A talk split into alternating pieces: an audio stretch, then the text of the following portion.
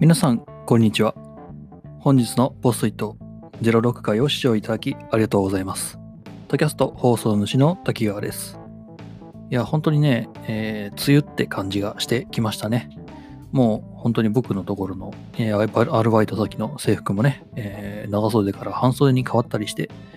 本当にちょっとジメッとした、えー梅雨入りという感じがしてきました。まあ、バイク乗りとしてはあまり歓迎すべきではないんですけれどもね、あんまりちょっと調子が良くない日であるので。ただまあ、うん。まあ、雨が降ってるのを眺めるのはね、えー気分を落ち着ける効果があったりというので、あまり、えーまあ、厄介なものだけではないなってね、思ったりします。というわけでですね、まあ今日はですね、こんな感じでゆっくりと話していこうかなと思っています。前回までのね、えー05回だったり04回だったりっていうね、えー詰め込もうと、詰め込もうとね、意識してしまうばかりに、ちょいとばかし、えー早口になっていただかなというふうに思いまして、今日はこんな感じでゆっくりといかがだったなというふうに思っています。それでは行きます。はい、行きましょう。え1枚目、えー制限あってのことでは。2枚目、えー話しすぎるのが怖くて、えー話せないと。で、3枚目、多分こ、おっと、なんだ、なんか落ちたな。えー多分こだわっちゃって終わらない。この3枚はですね、えーまあ、この本日のポストイットのエピソードというものをね、えー30分きっかりで、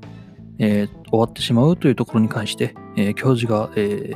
なんでそういうことをするんだというお話をいただいた時の、まあ、返答ですね。あの何かしらね、こう、だらだら話すんだったら僕、このポストイットに関して、あの、2時間、3時間、まあ、簡単に話せるんですよ。うん、ただ、まあ、それだとね、やっぱり僕自身の時間も削られてしまうというところがあって、やっぱり制限をつけた方が僕自身のためでもあるし、あの、そういったね、えー30分、40分話せばいいじゃないってなってくるとですね、本当にこだわっちゃって終わらないんですよ。というのはですね、ある意味、あの、こだわって話しすぎるのが怖くてですね、えーポストイット、本日のポストイットに取れないなんてね、なってことになったらね、本末転倒ですから、やはり制限あってこそ、やっぱ面白いもの作れるんじゃないかなと思ってるので、まあ、こんな感じで、えー30分という時間を区切ってやっています。次。うん。クメナットイオントップバリュー。ああ、これね、まあ、どっかでね、ニュースで見たんですけどもね、えーまあ、クメナットさんという、えーメーカーさんがね、トップバリューに、まあ、食われたというか、うん、まあ、そういうお話でしたね。あの、令和納豆という、えーメーカーさんがあるんですけれども、まあ、あの、1万円、サブスクリプションで1万円払ったらね、一生、あの、無料で、あの、納豆の定食が食べられるという、えー大変素晴らしい、えー見た目だけは素晴らしい、えーものをやっていたんですけれども、まあ、あの、いろいろとね、えお客さん、その1万円払ったお客さんに難癖つけまくって、で、まあ、その1万円を使って、サブクスプリッションの、えまあ、報酬というか、見返りで、え皆さんに渡していた、えーその、納豆の定食無料券というものを剥奪するしまくって、えー大炎上しているというお話を耳にしまして、納豆で大炎上というか、納豆に潰された会社っていうとね、えー僕自身やっぱりスーパーで納豆の品出しとかもやってるもんですから、うん、紙納豆さん最近見なくなったなぁなんてね、えー思って。で、調べてみるとね、こう、イオンがね、イオンというか、まあ、トップバリューさんで、えーまあ、食われたというか、はい。そういうお話を、えー耳にしましたというお話です。ただね、あのやり方、うん、あの、あなただけですよって言ってすり寄って、で、価格競争させて、で、まあ、安く安く安くこう、抑えさせて、最終的にはもう、その、え取引先を奴隷化するっていう方法って結構珍しいもんじゃないんですよね。あの、まあ、某、某ゴーンさんで有名な日産もね、えーそういうやり方で、えー工場を抱き込んで奴隷化させたりっていうのはしていましたんで、まあ、でっかい会社って大体こんなことやってるよね、なんて、思ったりします。次。えー1時、えーゴットン、2時入庫。あ、これはですね、あの、僕自身すごい、えー2時にね、入るとか、2時に着こうとして、いろいろとね、画策をしてるんですけれども、そもそもな2時の前に着けよっていう話なんですよね。っていうんで、えー1時にもうゴットンについて飯食い、飯を食って、で、2時前、えーだから1時50分ぐらいに入庫するっていうのが一番いいんじゃないかな、なんて思ったポストイットです。まあね、あの僕自身ね、こう、悪い癖なんですけれども、あの、待ち合わせの時間ってあるじゃないですか。例えば1時とか2時に待ち合わせねって。なった場合ですね、僕ね、あの2時ちょうどに着こうとするんですよ。あの、時間がもったいないよね、なんて考えて。うん。まあ、2時に着くか、それとも30分から40分前に着いて、で、別のことやってるかっていう。うん。で、それを人に話すとですね、いや、なんでその、5分、10分前に行かないの？って言われて、なんでだろうなって自分自身でもちょっと不思議なんですけど、まあ大体こう、直帰心につきたいっていう、こう、こういう、なんでしょう、こだわりなんですかね、これはね。ある意味癖づいてるようなものがあるかなというふうに、えー、気がしていますが、まあそういうことがあるので、ちょっとこの癖もね、えー、できる限り直していった方がいいんじゃないかな、なんて最近思っています。次。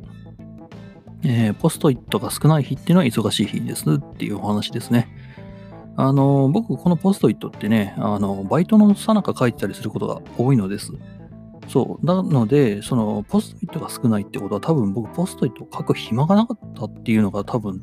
えー、真実というか、正直なところかなというふうに思います。まあ、それぐらい、えー、店が回っているというか、店の、えー、品物っていうのが減っていたんだろうな、なんてね、えー、思っていただければ幸いです。うん。あの、何かしらこう、えー、調子が悪かったとか、そういうことはね、もうほぼほぼないんでね、僕は。はい。えー、次。えー、山崎パン原材料バターなし。あ、あこれね。あの、まあ、山崎さんパンが、えー、山崎パンさんがね、なんだ、3パンって。えー、まあ、バターの香りをするとかね、そういうことをね、書いてあったけど、バター入ってないやないかいって、えー、いうお怒りをね、えー、お上から受けたっていうお話ですね。うん。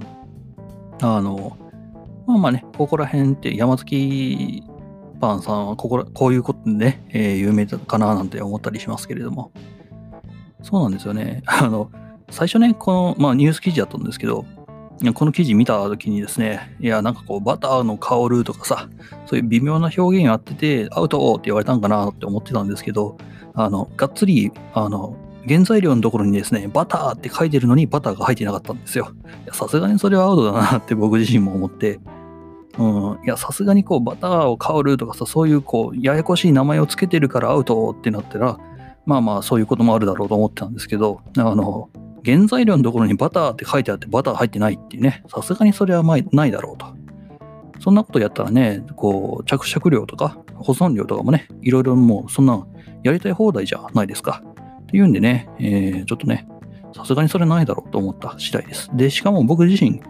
あの、弟がですね、結構アレルギー持ってるんですよ。っていうんで、そのアレルギーを持った子供とかね、が食べるってなった時に、やっぱりその卵だったり、牛乳だったり、バナバターだったりっていうのはね、もうもう命に関わってきちゃうんですよ。うん。というのでですね、そういう原材料系っていうのはやっぱちゃんとしてほしいものであったりするんです。っていうんでね、ちょっと僕この絵描いてる時多分半分切れてるとは思うんですけどね。うん、なんかこう、その次にですね、この肺片方を切除してやろうかって書いてるときは、多分、多分、確かこの時、え無事入れてたと思います。あの、やっぱり、あの、喘息だったりアレルギーとかでね、あもう、本当に死にかけてる弟っていうのを見たことがあるので、そこを考えるとね、なんかこう、あの、やりきれない気持ちにはなったりしますね。うん、その原材料系というか、食べるもの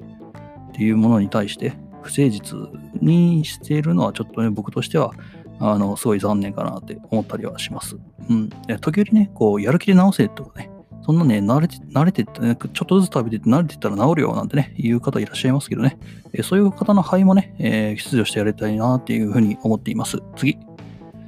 えー、制作者もしくは会社の名前が入ってる動作ってかっこいいよねっていうお話ですね。うん。あの、ガイナ立ちとか、えー、シャフドとか、こら辺ですよね。うん。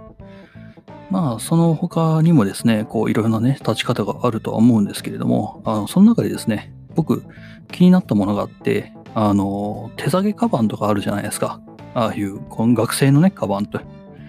で、そのカバンっていうのを、肩を担ぐっていう、あの、持ち方ある、ありますよね。あれ、何なんだろうなって思ってたんですよ、僕自身。あの、よくね、あの男らしい持ち方というか、あの漫画の練習の題材とかにもね、なったりするじゃないですか。こう、カバンの持ち方のイラストを描くときに題材としてそういう持ち方をしてる。こう、なんだろうな、カバンの手すりの部分を、まあ、えー、なんだ、なんていう、なんても言うんだろうな、あれな。えっ、ー、と、まあ、一応ね、調べたんですよ。そのね、えー、持ち方って名前があるのかなって。こう、なんかこう、男らしい持ち方ですよね。うん。で、なんだろうな、つってね、えー調べたらですね、あの、ジャニモチというらしいです。まあ、本当にその名前かどうかわかんないんですけど、あの、ジャニモチと呼んでらっしゃる方がいました。まあ、おそらくジャニーズ持ちでしょうね。うん。あ、これ見た瞬間にですね、あの、なるほどって僕自身も思っちゃって、確かにこう、某ジャニーズ事務所、某ジャニーズ事務所、ジャニーズ事務所ですね、の、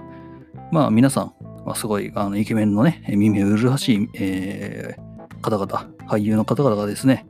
えー、大体こう、そういう持ち方をね、学生のね、役をするときって大体そういうことは持ち、そういう持ち方をね、えーされるのを見た覚えがあります。はい。っていうのでですね、あなるほど、確かにジャニーズ持ちというのも、えー一個否定はできないななんてね、えー思ったり、えーします。うん。まあ、正直な話、こう、中にはね、こう、手のひらをね、こう、こういう形に持って肘をね、え最大限曲げるから、すごい持ちやすいというか、まあ、あの、支えやすい、えー理にかなった持ち方だっていう、いらっしゃる、そういうことを言われている方もいたんで、まあ、も、格好だけではないのかな、なんてね、えー思ったりします。うん。ジャニ持ちってすごいよね。そう、あの、もう会社の名前ついちゃったんだよね。そう、すごいなって。うん。で、まあ、それで関係するのってガイナ立ちだったり、シャフトだったりね、過渡期立ちなんでね、えー、プロ、うん、あの、プラモデルなんかね、好きな人は知ってるかななんて思いますけれども。うん。確かにな。でもあれ、あの文字方疲れないのかななんてね、気にしたりしますよね。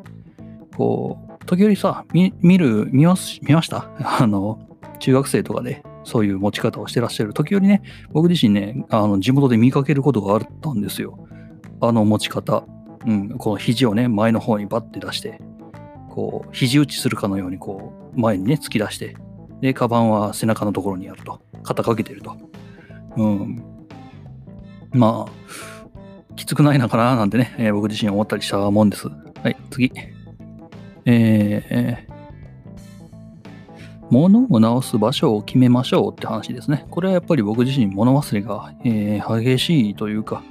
どこに物をしまったかっていうのね、時折わからなくなっちゃりするんですよ。で、しかもですね、まあ自分の働いてるスーパーでですね、こういろんなものがなくなってると。でそれはね、あの僕じゃなかったんですけど、こう、物を直す場所ってね、ななんかいろいろ違うらしいんですね、人によって。人によってっていうか、あの人だったらここに直してるけど、この人だったらあそこに直してるとか、そういうものがあって、こう、一つの場所に物が、固定されていないっていうのがありまして、それはね、なんかこう、僕としては、あの僕自身もすごい人から言われることなので、直していった方がいいのかななんてね、思ったりします。次。えー、なんて書いてるんだ？鶏の胸肉のデミグラスソース。あ、これ僕食べたいなって話ですね。あのーやっぱりこう、僕自身、まあ、独身というか、独身というかね、あの一人暮らしの、成人男性なもんですから、簡単にできて、で、美味しくて、で、いっぱい食べられるものっていうのがね、いいわけですよ。ってなってくると、大体カレーだったり、鍋だったり、シチューだったりっていうのが、ハヤシだったりっていうのがね、出てくるわけで。で、あの、まあ、20代前半ですから、まあ、肉食いたいんですよね。うん。となってくると、やっぱり、えーまあ、安くて、扱いやすくて、で、適当にやってもね、美味しいものがいいななんてね、思ったりするんで、まあ、大体、あの、ささみかなんかのね、茹で鶏が、えー毎日毎日出てくるわけですよね。うん。ってなってくると、それで茹で鶏が出てくると。ってなってくると、スープができるわけですよ。スープっていうか、だしが取れるわけですよね。その茹でてる時って。で、めんどくせえんで、もうその茹でた、もう、もうその茹で汁ですか、にもうソースとだか、ルーをね、えー突っ込んで、えーまあ、ハヤシライスにするってことが多いわけですけれども、どうなんでしょうね、あれね。やっぱり茹でた鶏の茹で汁とかっていうのは、うーん、別にした方がいいのか。どうだろう。僕自身ちょっともったいないんでね、それを、それほど無理やり食べちゃったりするんですけど、うん。まあ、後で調べてみましょうか。次。えー、チャーハン食べたい。こいつ、こいつ、チャーハン食べたいって前も言ってなかったかな。気のせいかな。はい。えー、まあ、チャーハンね、食べたいです。というか、あの、最近ね、中華系の料理とか餃子とかチャーハンがすごい食べたくなってくる。うん。やっぱり、うん、うんまあ美味しいんですもんね。はい、次。えーベルギー産チョコ。こいつ何言いたいんだ？うんと、あ、そうですね。えーチョコって、こう、いろんなね、産地があると思うんですけど、こう、このチョコはベルギー産ですってすごいプッシュしている商品が、えーあったんです。うん。まあ、とあるアイスなんですけど、ベルギー産のチョコだから何というか、そのベルギー産のチョコだから美味しいのかどうかっていうところがね、僕自身すごい、不思議だったんで、ちょっとね、書き溜めておきました。まあ、まだちょっと調べてないんですけど、うん。だってカカオの生産で有名なのが、えーブラジルとかそこら辺でしたっけ？うん。確かそこら辺だったと思うんですけど、それをね、こう砂糖を加えたり、まあ、えーカカオだったりっていうんで、まあ、いろいろ加工するところはまた別だろうというのはわかるんですけど、それがなぜベルギーなのかっていうね。うん。あ、ちょっと後で調べておきましょうか。次、えークルルの空は K でなくては Q。これはですね、確かね、知り合いとね、モノマネ合戦をしていた時にですね、この知り合いから教えてもらったものです。あの、ケルル軍曹っていうのがね、えー昔、というか今もかな、えー漫画であるとは思うんですけれども、その中のね、すごい特徴的なキャラクターとして、クルルっていうのが出てきます。で、まあね、あの、モノマネするときはすごいやりやすいキャラクターなんですよ。あの、空しか言わないんで、はい。あの、ずっとクークークーククーっつってこう空をね、連打していれば、あの、それっぽく聞こえちゃうんですけど、まあ気持ち悪く空を言うっていうのがあったりするんですが、で、その時のね、知り合いにね、教えてもらったそのクルルのモノマネのね、あの、まあコツというかは、で、あの、K ではなくて Q で、Q の空で言うんだよみたいな、そういう話をされたんですけど、あの、僕自身 K と Q のね、えー違いの、空の違いがね、わからなくて、えーツイートできなかったっていうのがね、あったりします。モノマネはね、すごい、僕全然できないんで、うん、そういうのできる人あれ憧れますよね。次。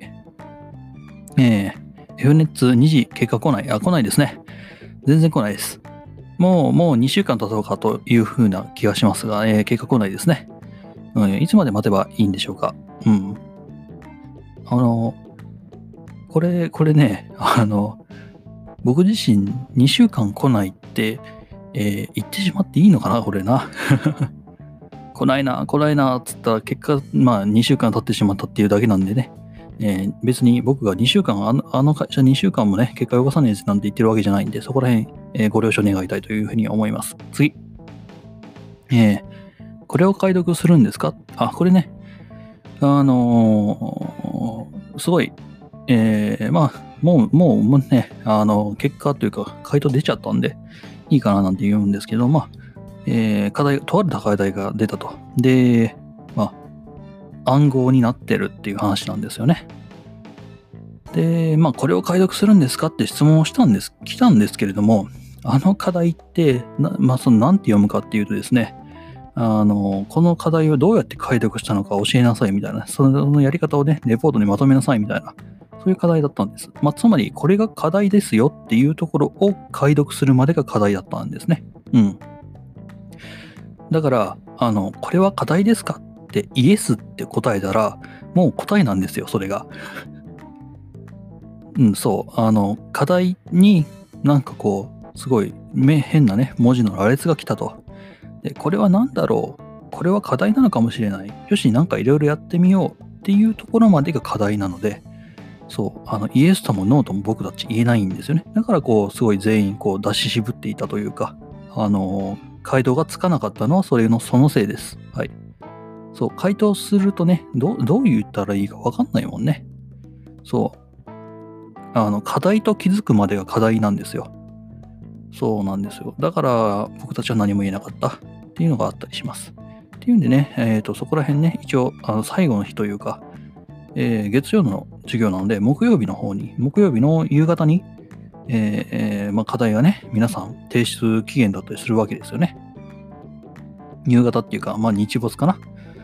っていうんで、まあ、大体日没前の1時間か2時間前にですね、まあ、すごいヒントというか、ほぼ答えのようなね、えーサポートトークをしたとは思うんですが、まあね、えー聞かなかった人というか、聞けなかった人は、多分僕のポストキャストをサブスクしてない方なんじゃないかなっていうふうに思ったりします。はい。まあ逆に聞かなかったってことは聞く必要がない人が多いかったなっていうふうに思うので、まあまあ、うん。まあ結果オーライなんじゃないかな。うんうん。まあ、別に聞かなくてもね、全然こう、内容としては全然意味のない内容でしたので、まあヒント、ヒントと、ヒントにもならないかな、あれはな。まあ、あの、ヒントがあげられないってよっていうのでね、うん、そういうポスト、ポッドキャストではありましたね。うん、次。えー、トリガーポイント。これですね、僕自身、その、さっきのね、えー、ジャニモチのお話があったと思うんですけれども、まあ、その肩にね、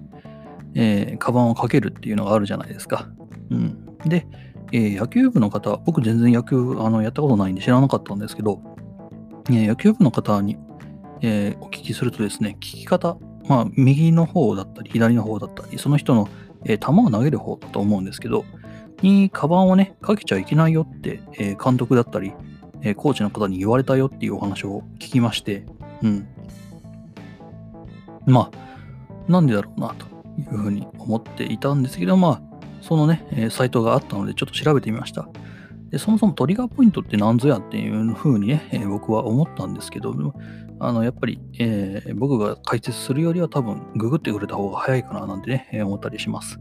僕もね、ちょ正直よくわかんなかった。うん。でもまあ、えー、すごいこう神経が集中してる場所というかをね、えーまあ、トリガーリリースなんてこともあったりするんで、こう、力を入れるためのポイントなのかななんてね、筋力にすごい密接に関わっているポイントなのかななんて思ったりはします。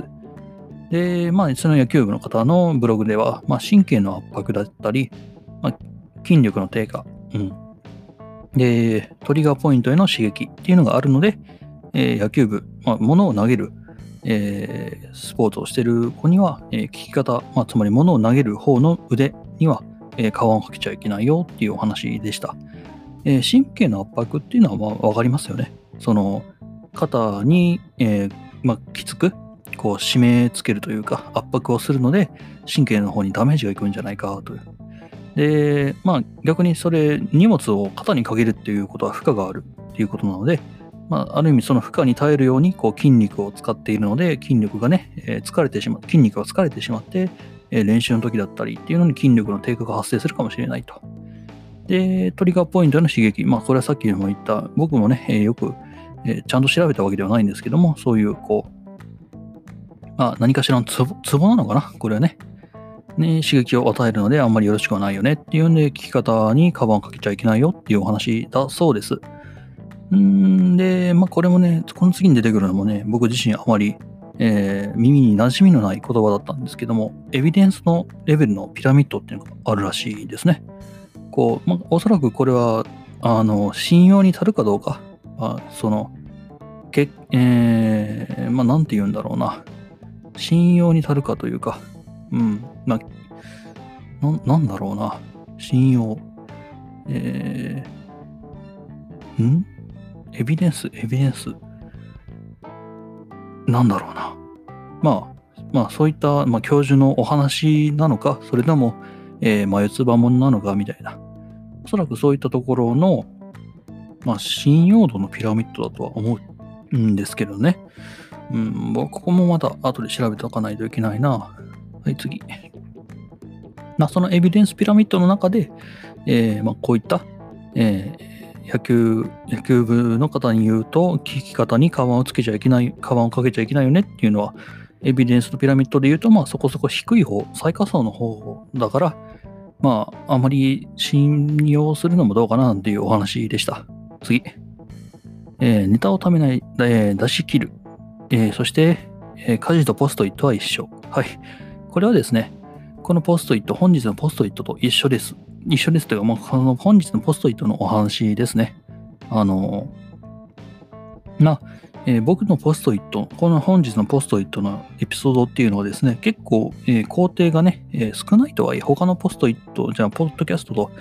比べて少ないとはいえ、まあ、多少の工程があるわけです。うん。で、どんなのかっていうのを説明しますと、まず、えー、ポストイットがあると。うん、ポスト、書き溜めたポストイットがあると。で、それを、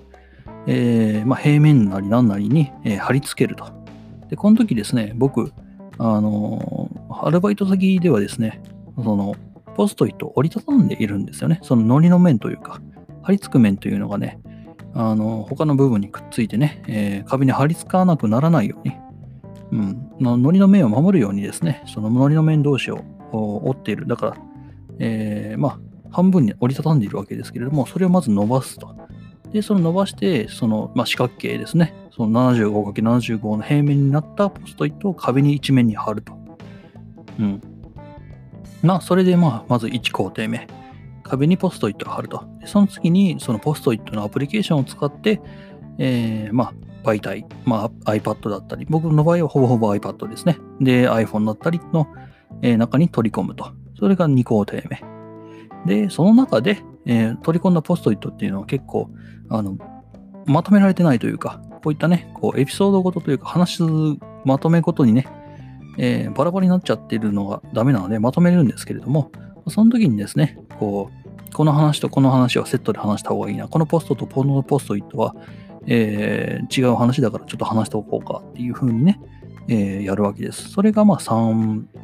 まあ3工程目ですね。ポストイットごとに編集をすると。まあ、編集というか、並び替えと、まあ、固める話ですね。っていうのをやるというお話です。うん。で、えー、まあ、その次にそのポストイット、並び替えたポストイットを見ながら、こうやって、えー、今、その4工程目ですね。ポストイットを実際に取るというお話があります。はい。で、そのポストイットを取って、で、まあ、それをね、あのークラウドというか、そのアンカーのアプリの方に投げると。これ5工程目。で、えー、6, 工程目6工程目として、そのアンカーの中で、えー、エピソードの名前を付けたり、えー、まあその紹介文を書いたりっていうのが、まあ、うん、これが、まあこれも6工程目にしておくか。うん。で、最後、そのポストイットを、まあ、えー、まあ、スクリーンショットか何かで撮って、でタンブラーに上げると。これが7工程目。えー、ここまで来てようやくやっと本日のポストイットっていうもののエピソードが完成するわけです。うん。工程少ない、下調べ少ない、無修正でいけるって言いましたけど、まあ一応ここまでの工程があるわけですね。まあ、他のポッドキャストになってくるとですね、こう、まあ、えー、予行演習をしたりだとか、えー、まあ、えー、下書きというか、えー、まあ、原稿を書いたりだとかっていうのがあるので、まあ、少なくともこれの倍の工程数にはなるんですけれども、まあねえー、本日ポストイットっていうのはすごい、えー、楽なんですよ。うん、7工程もあるけど。はい。っていうんで、まあ、まあ、簡単にできるのでやってるんですけど、これがね、あの、貯めないって書いてるでしょ。あの、貯めるとですね、すごい大変なんですよ。その本日のポストイット06から7、8、9、10、11まで全部こうあるでしょ。で、ポストイットごとに、ま、あの、何日に書いたポストイットっていうのがね、あるわけですよね。あの、まとめないといけないと。で、混ざっちゃいけないですよ。混ざっちゃいけないっていうのがあったりするんで、あの、まあ、一個ずつ分けて考えなきゃいけないっていうの。で、写真も撮らなきゃいけない。で、写真撮るときには壁にこう一面に、ね、やってた方がいいですよね。一発、一発の写真で撮れるんで。あの一枚一枚写真撮ってたらすごい時間かかるんです。っていうんで壁に貼らないといけないと。で、やっぱりその30枚だか40枚だかをね、まあ少なくとも、ま、やるもんですから、あの、それがですね、まあ1週間分とかなってくるとね、まあ、150枚ぐらいのポストイットをね、壁一面に貼り、写真を撮り、並び替えをし、ってなってくると、まあ、やってらんないわけですよ。うん。っていうんで、この本日のポストイット、ネタっていうものはためないで、その日その日に小出しにしていった方がいいよねっていうお話のポストイットですね、これは。で、これをやってて思ったのは家事と一緒だななんて、思ったりしました。あの、やっぱ食器洗いだとか、その、お、来た来た。お僕はね、もう学習しましたよ。その2分前に終わらすというか、2分前に、えー、なるようにしましたんでね。えー、まあ、その家事だったり、まあ、その洗濯物だったりね、っていうのは貯めると大変じゃないですか。それと一緒で、もうこまめにこまめにやっといた方が身のためだよねっていうふうに思ったというエピソードというか、ポストイットでした。はい。えー、というわけでですね、いい感じに、えー、全部紹介できました。はい、よかったです。えー、どうでしょう、えー、音の調子というか、僕の声の調子、えー、ゆっくりしすぎませんでしたでしょうか？まあ、後で僕自身も確認しますけどね。はい。というわけでですね、本日のポストイット06回、えー、ご視聴いただきありがとうございました。えー、タンブラー、えー、もしくは Twitter、僕の方にメッセージを送っていただけるとありがたいです。はい、というわけで、えー